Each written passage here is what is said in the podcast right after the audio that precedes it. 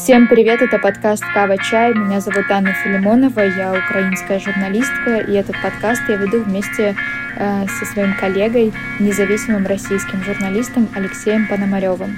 Здесь мы каждый день обсуждаем войну, которую Россия ведет против Украины, и то, как с этим жить дальше. Леш, привет. Привет, Ань. Сегодня самая обсуждаемая новость дня – это приговор российскому солдату Вадиму Шишимарину. Его приговорили к пожизненному сроку за убийство мирного жителя в Украине. И э, мы решили позвать сегодня в гости человека, который был на суде и видел, как все это происходило, э, фотографа и журналиста Викторию Ивлеву. Виктория, добрый вечер. Да, здравствуйте. Виктория, такой вопрос. Мы понимаем, что э, часть наших слушателей, скорее всего, не знают подробности дела. А мы хотели вас попросить немножко рассказать о том, ну вот мы знаем, что он совершил убийство, но не могли бы вы рассказать немножко подробнее об этой истории, истории, где это произошло, при каких обстоятельствах, ну, исходя из того, что вы слышали на суде. Я с удовольствием расскажу, потому что это такая история, просто а, такой готовый триллер военный mm-hmm. вообще. Вот, при всем ужасе это готовый просто такой сценарий. А, история про то, как а, пришедшие на чужую территорию солдаты в мгновение ока превратились в а, организованную преступную группу и начали действовать уже как преступная группа. И это очень интересно. А, значит, э, они попали на территорию Украины 24-го, судя по всему, сразу. Но они сидели где-то в лесу в палатках, и до 26-го они никуда не двигались. 26-го, значит, они оказались в Сумской области, и 28 числа с утра их э, колонна была разбомблена, обстреляна, и был обстрелян грузовик с ранеными, и раненые эти выпрыгивали из кузова, и там какая-то еще... Это я на показаниях Шишимарина основываюсь, mm-hmm. то, что он говорил в суде. И там, значит, начали выпрыгивать раненые из КАМАЗа. Какая-то девушка-медсестра там не своим голосом кричала. И его, и еще нескольких человек, их отправили вероятно, за каким-то другим транспортом, чтобы пересадить раненых в другой транспорт и ехать в сторону России. Вот, и таким образом вот они оказались на территории Чупаховки. Или правильно Чупаховки. Я думаю, Чупаховка все-таки правильно. В суде говорили Чупаховка. Значит, они сперли, а, не сперли, вернее, а стояла машина у обочины, и они кинулись к этой машине, местного человека. Человек умудрился быстро из машины через э, правую, правую дверцу выбраться и где-то там сховаться на обочине. Они эту машину отжали, но машина оказалась пробитое колесо, поэтому ехали они на ней еле-еле. В машине они сидели так. За рулем сидел Значит, наш э, герой, антигерой, вернее, назовем его так, Вадим Шишимарин, он сержант по званию. Значит, впереди за рулем сидел прапорщик по фамилии Макеев.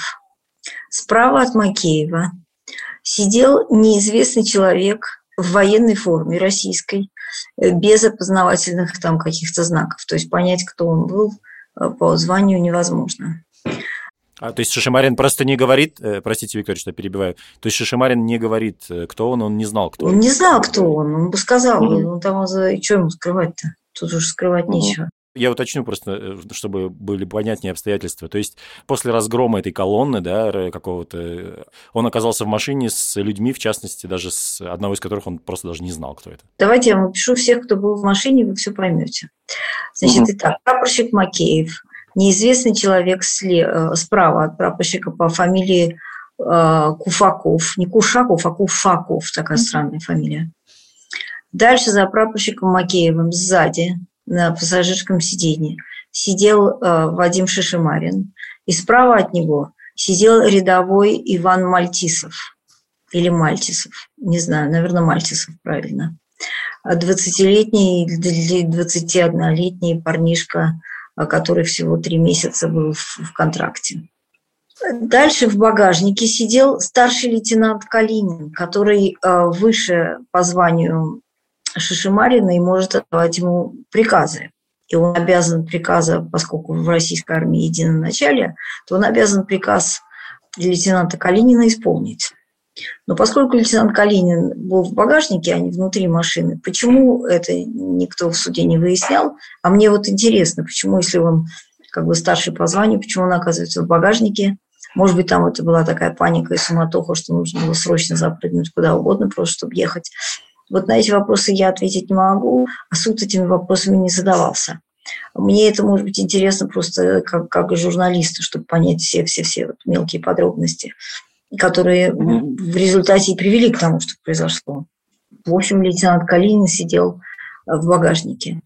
И когда они ехали по улице Лебединской, они увидели человека, который шел и разговаривал по телефону. И прапорщик Макеев э, сказал Шишимарину, чтобы он застрелил, ну, выстрелил этого человека, потому что тот может их сдать, потому что вдруг он говорит по телефону, то есть он говорит по телефону, и, может быть, он сейчас так в ЗСУ настучит и сдаст их всех и все такое прочее. И Шишимарин отказывается это делать, и тогда вот этот неизвестный человек, потом выяснится, откуда мы знаем его фамилию Куфаков, а, неизвестный этот человек а, значит, начинает на него орать, ну, я так понимаю, не просто орать, а, видимо, кроет его матом, а, ну, и в такой ситуации это понятно и велит ему э, стрелять. И дальше он произносит на суде такую фантастическую фразу. Он говорит, я выстрелил, чтобы от меня отстали. Угу. Он выстрелил, чтобы от него отстали. Человек упал, они поехали дальше. На этой машине они далеко уехать не могли, поскольку она еле ехала. Они встретили вторую машину. Вот тут уже все, превращение в ОПГ произошло. Они встречают вторую машину, значит, водители из нее выгоняют – пересаживаются во вторую машину, едут дальше.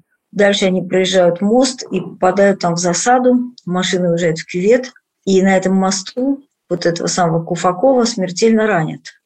Смертельно его ранят, и все выскакивают из, из машины и уходят с моста, при этом говорят, что этот тяжело раненый, но живой.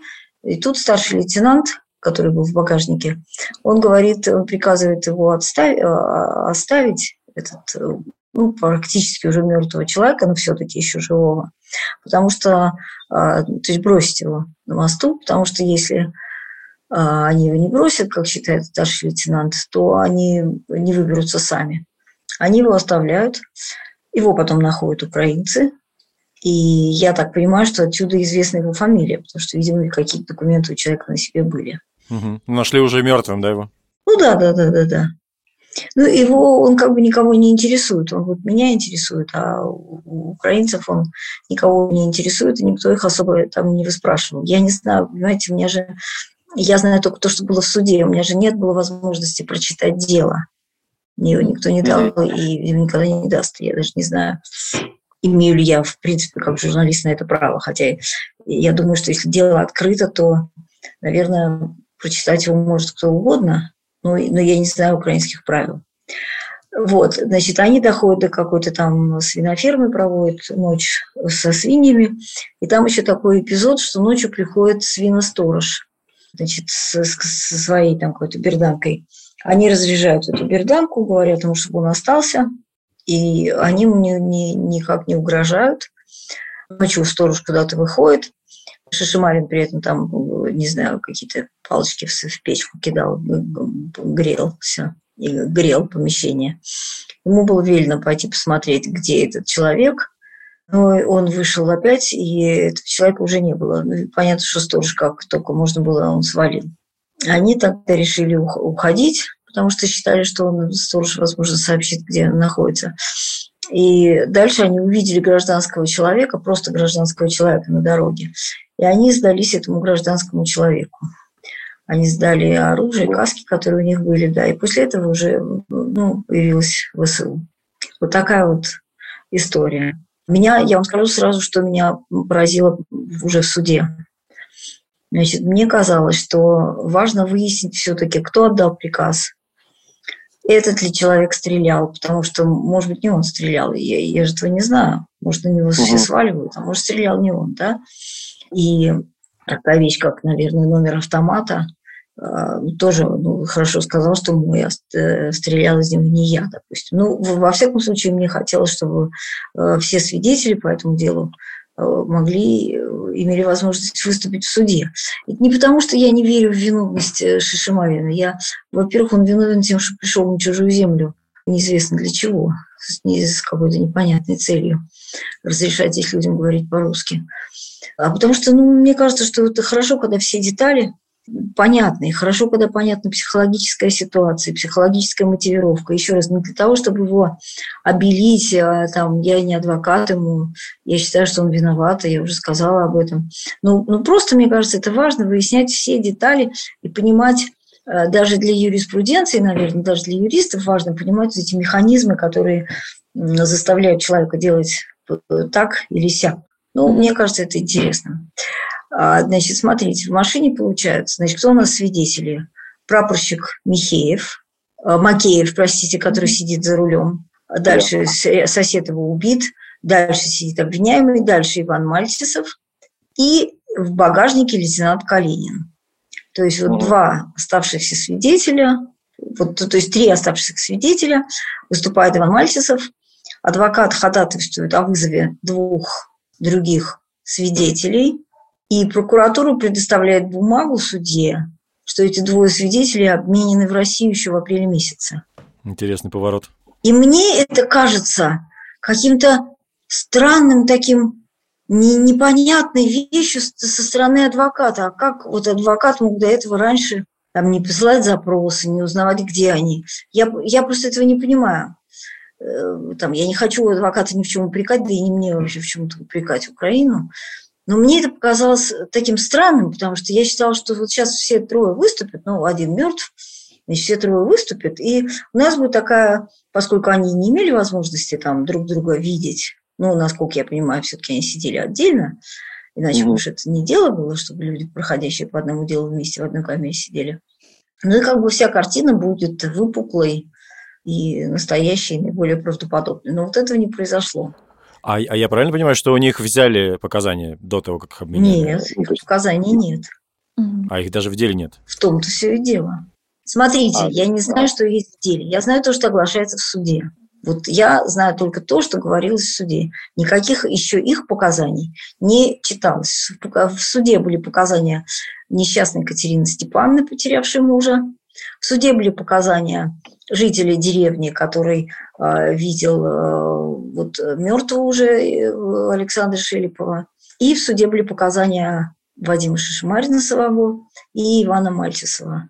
Все. А, ну то есть Мальцев... Который был в багажнике. Нет, нет, Мальцев был не в багажнике, он с ним на, жад... на заднем сиденье тоже сидел вместе. И Мальцев сидел на заднем угу. сиденье, да. И он, он, в общем, так или иначе подтвердил а, показания Шишимарина. Ну, видимо, наверное, эм, опять же, тоже не то, чтобы я какой-то судебный эксперт, но, видимо, поскольку он э, чистосердечно признался, и, не знаю, это как, может, как сделка со следствием какая-то восприниматься. То есть, видимо, не в ускоренном режиме рассмотреть. Нет? Нет, и, да? ваш, возможно, ваша фамилия прокурор Вышинский, мне бы хотелось верить, что вы это не он. Но признание царицы доказательства – это любимая фраза Вышинского, да?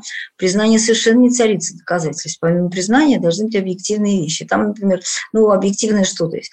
Вот автомат, да, он называет номер автомата, да, такой автомат есть среди изъятых у них. Дальше он называет Значит, там есть баллистическая экспертиза.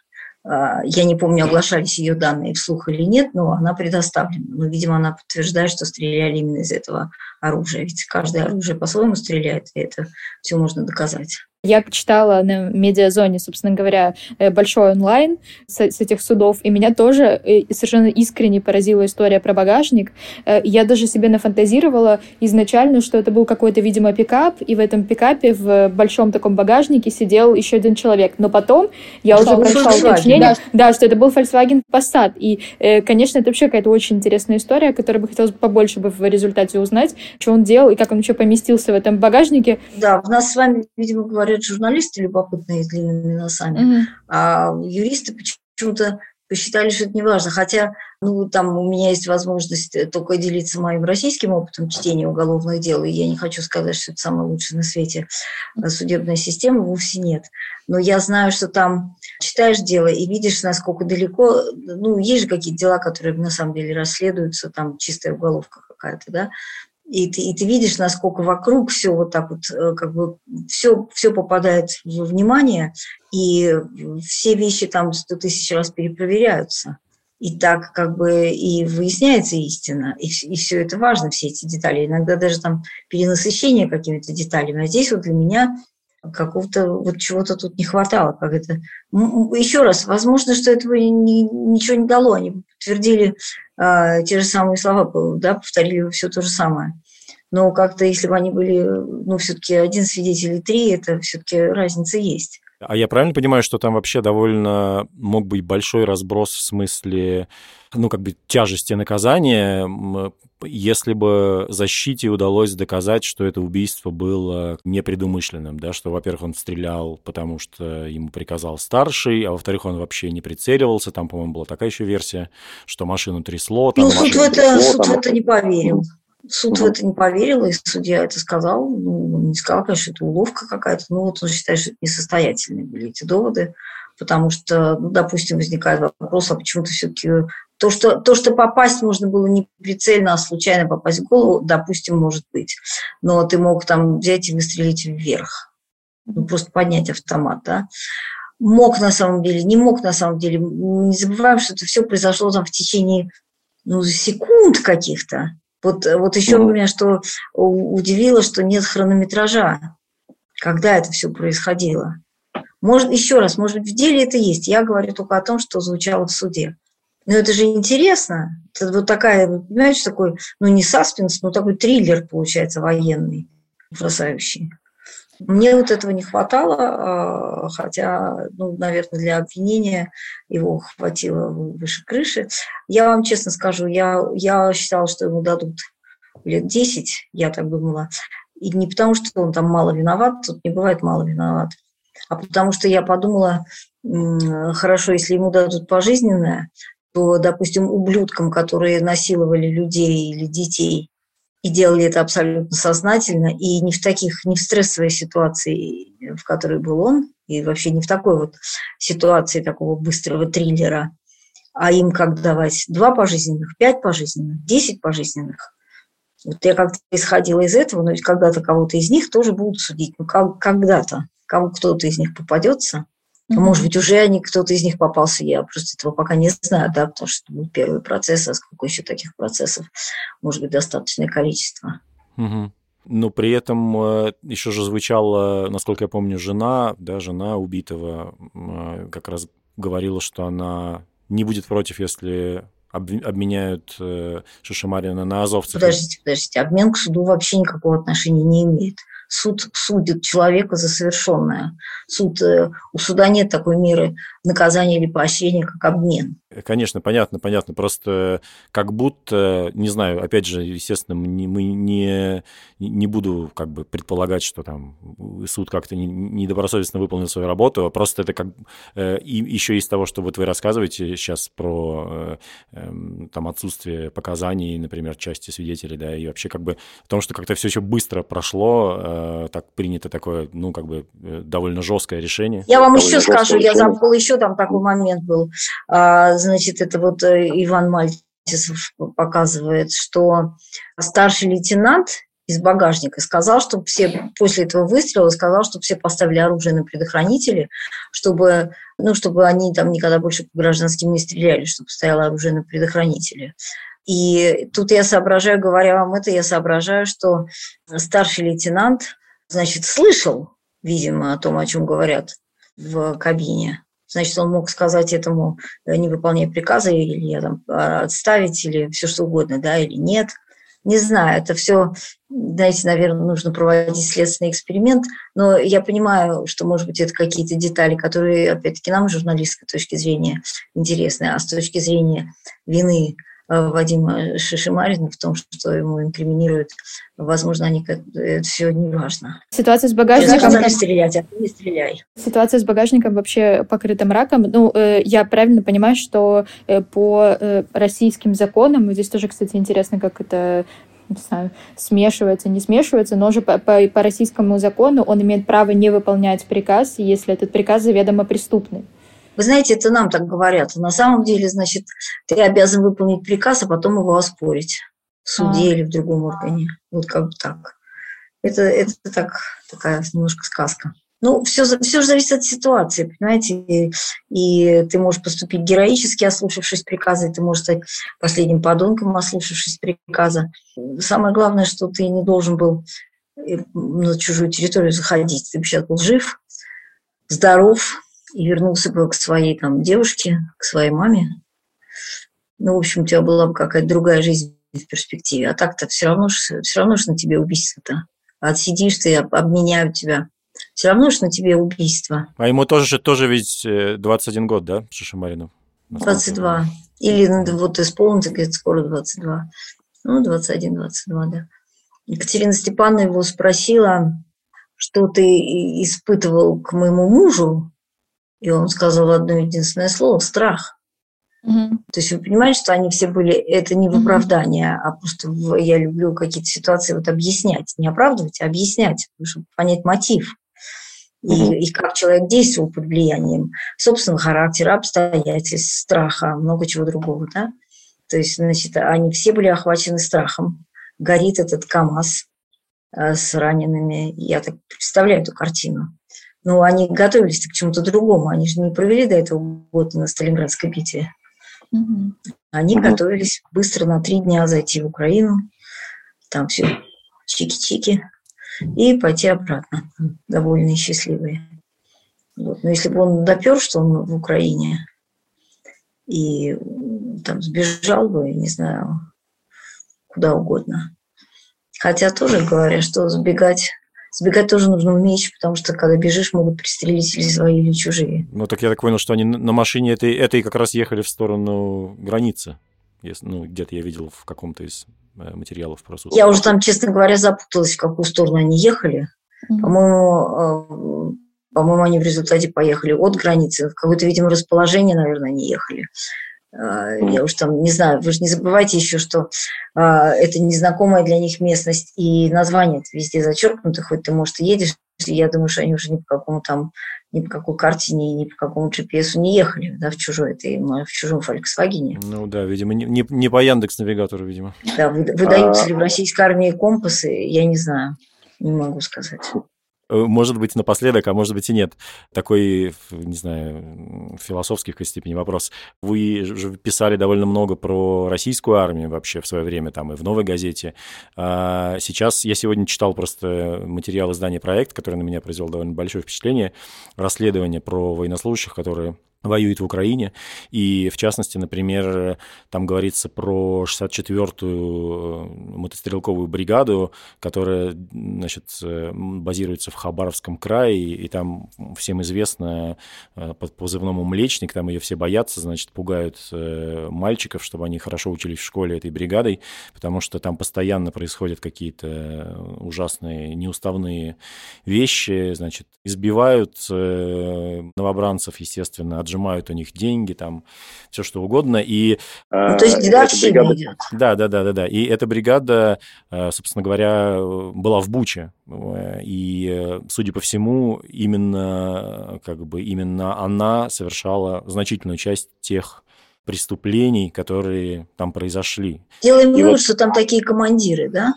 Несмотря на всю жесткость российской армейской системы и вообще российской системы, а все равно и там все зависит от человека. Вот нормальный, если есть командир, то как бы и солдаты не будут распоясываться. А если офицерам, господам офицерам и командованию совершенно плевать, туда пришло пара уродов, то все эти уроды все дам себя и получатся вот такие дедовщинские дела. Но там вот что интересно. Я, я знаю про эту бригаду. А интересно название села, в котором они находятся. Ну, городок, видимо, маленький. Княже Волконская, oh. основанная, да. основанная сыном декабриста Волконского. Вообще удивительная литература-центричная война идет. Виктория, вот такой вопрос. Вы в самом начале сказали о том, что они очень быстро превратились в ОПГ. И, э, может быть, это какое-то логическое продолжение Лешиного вопроса, но все же, как вы думаете, почему российские солдаты так быстро превращаются в ОПГ? Ведь это уже мы можем говорить, что это скорее правило, а не исключение. Я не знаю, насколько это правило и насколько это исключение, потому что я, честно говоря, не знаю общего количества российских войск, брошенных сюда, мы же это знаем приблизительно. Кроме того, я никогда не забываю, что жестокость и насилие, и изнасилование, и мародерство – это всегдашние спутники войны. Это я не, опять-таки, не в извинении их, а в объяснении просто ситуации. Да? Поэтому нужно делать так, чтобы войны не было.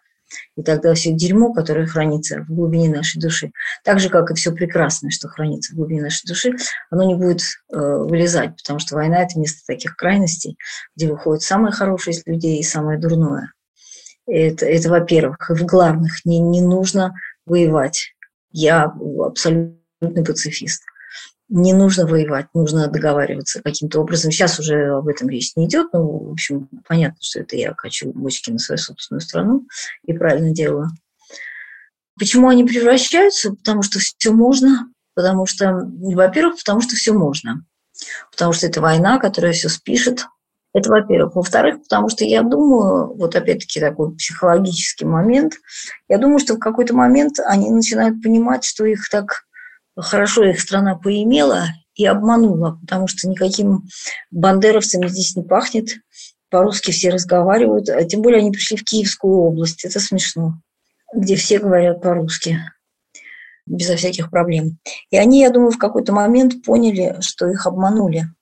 И гнев свой, вместо того, чтобы направить в нужное русло, они направили против того, кто был рядом потому что, э, знаете, заниматься тем, чтобы выходить и какать людям на кровати, там в некоторых домах это было, но это же тоже, это уже явно какая-то э, идиотическая месть. Mm-hmm. То есть они хотели, mm-hmm. хотели, то есть отомстить они должны, так по идее, совершенно другим людям, но мстят вот тем, кто попался под руку. Опять-таки, это никого из них не извиняет, ни одного. Нефиг было приходить. Ну да, еще при этом писали на зеркалах э, «Простите за беспорядок», что-то в таком духе. Да-да-да, а ну это кто-то, вот, может, кто поприличнее воспитан, он, может, пытался убрать, а все ему говорили, да ты что, оставь тут, они сами хохлы берут. Или что-нибудь еще, не знаю, что там творилось. Но я знаю такие свидетельства от людей, 24 и 25 числа, когда самые первые зашли, что те, кто зашел первый, они были вежливы, это все равно безобразие, безобразие, все равно преступление, война, но они были вежливы, разговаривали вежливо и никому не лезли, не хамили, и ничего такого, кроме, того, что они начали войну, ничего такого, больше ничего зверского они не делали. Но смотрите, что что еще, мне кажется, там интересно? Вот, значит, где-то он говорит, что у них э, где-то там ну, накануне, это, по-моему, в обвинительном заключении говорит, вы там читали, в самом начале прокурор читал э, часть обвинительного заключения, три странички из него. И э, Шишимарин говорит, что у них забрали телефоны. У тебя забирают телефон. Но ты можешь сообразить, что что-то не то. Но ни на каком учении никогда телефон не забирают. Но ты можешь уже допереть, что что-то не то но что-то головой своей садовой ты можешь подумать, что что-то будет происходить не то. Дальше в какой-то момент они понимают все-таки, что они в чужой стране. И все равно идут, потому что тупые животные, потому что вырастила Россия таких. Не его лично, а целое поколение. Покорных, боящихся, трусливых. Не трусливых, но боящихся всего, да? Может они и не трусы, но просто страна так сделала, что нужно жить и всего бояться. Бояться любого начальства, бояться, что что-нибудь произойдет. Потом им всегда говорят, что ваша жизнь ничего не стоит, не до ордена была бы родина. Но если моя жизнь ничего не стоит, то твоя-то тем более ничего не стоит. То есть ничего не стоит убить.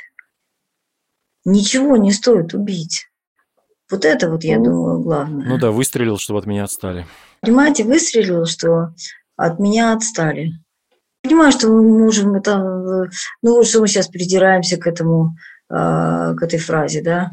Нет, нет, она как раз просто, мне кажется, очень характерная для именно в свете того, о чем вы говорите. Ну, это как раз ровно про это вот, да. Ну, конечно, при этом, понимаете, я, у меня как-то вот из того, как он говорил, как он держался, ну, я, конечно, я не, не физиономист, там, не специалист, у меня не было ощущения, что это какой-то там маленький Чикатило. Это совсем вот такого у меня не было. Но это человек, из которого такого, ну, не Чикатило, но маленького убийцу сделала его собственная страна. И он это все проглотил. Он, мне кажется, извинялся абсолютно искренне. Вот, а может быть, не искренне, может, считал, что если он э, признает вину, он признал вину сразу еще на первом заседании суда. Может быть, он считал, что если он признает вину, то его скорее отпустят или это не отпустят, поменяют. Я уж это уж э, я не хочу там домысливать, понимаете, потому что я вот смотрю на моих читателей в Фейсбуке, они очень много домысливают. Мы говорим о человеке, который совершил убийство мирного жителя. Это, э, это страшное преступление, забрать чью-то жизнь, да?